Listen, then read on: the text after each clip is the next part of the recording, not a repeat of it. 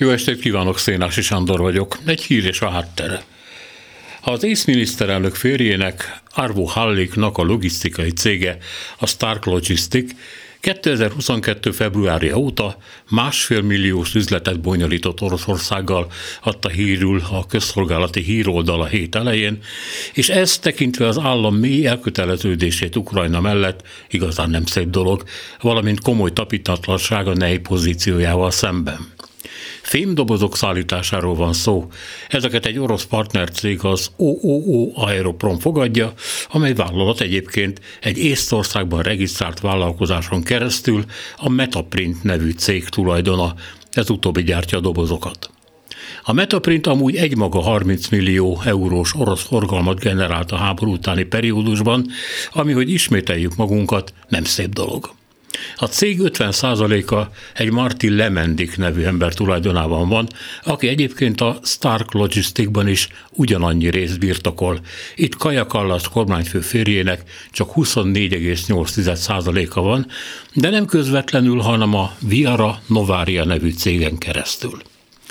Mint a botrány kirobbanása mutatja, a rengeteg keresztulajdonlás ellenére nem mondható, hogy a férj kiválóan ellenne rejtve ebben a történetben, amihez még hozzátartozik annak nyilvánosságra kerülése is, hogy a miniszterelnök feleség az említett Viara Novarának körülbelül 350 ezer eurós kölcsönt adott.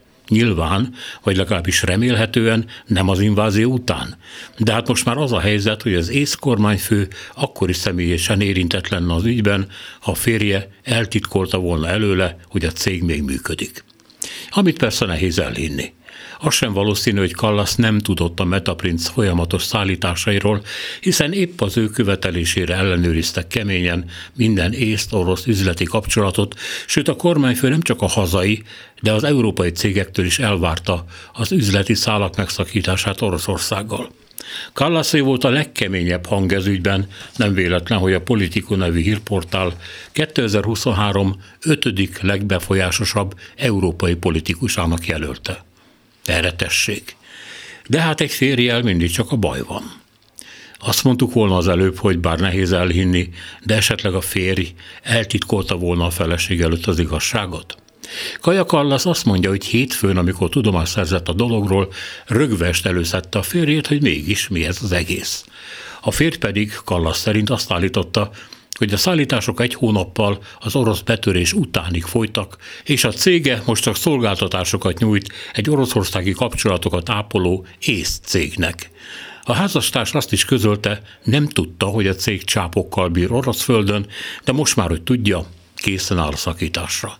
Így hát szűri le a következtetést a tényálladékok ismertetése után Kallasz, a vállalkozás nem sértett szankciókat, sem íretlen szabályokat, etikai meggondolások nem forognak fenn, igazán nem érte, hogy mit akarnak tőle. Kölcsönt meg a mondott 350 ezer euró értékben miért ne adhatna a saját hitvesének, ha az kéri, és ugyan miért faggatná, hogy mire kell neki az a kis pénz. Kiben bízza meg az ember, hanem az ő arvójában. Az ERR News, az Estonian Public Broadcasting közszolgálati műsorszolgáltató angol nyelvi híroldala azonban azt írja, hogy a Start Logistic a háború óta másfél milliós üzletet bonyolított az oroszokkal, ebből pedig 475 ezer eurós forgalom az idei évre esik. Arról tehát szó nincs, hogy az invázió után egy hónappal leállt volna, sőt. Hát így higgyen az emberlánya a férjének, illetve így higgyen a választó Kallasznak. De vajon melyik mondat cinizmusa az igaz? A reformpárból egyébként, amelynek Kallas az elnöke, egy volt miniszterelnök Andrus Ansip enyhén bedől az egyik irányában, amikor azt mondja, hát azért a kormányfőnek tisztában kell lennie a családja üzleti ügyeivel. Izgatottan várjuk a féri teljes körű gyónását.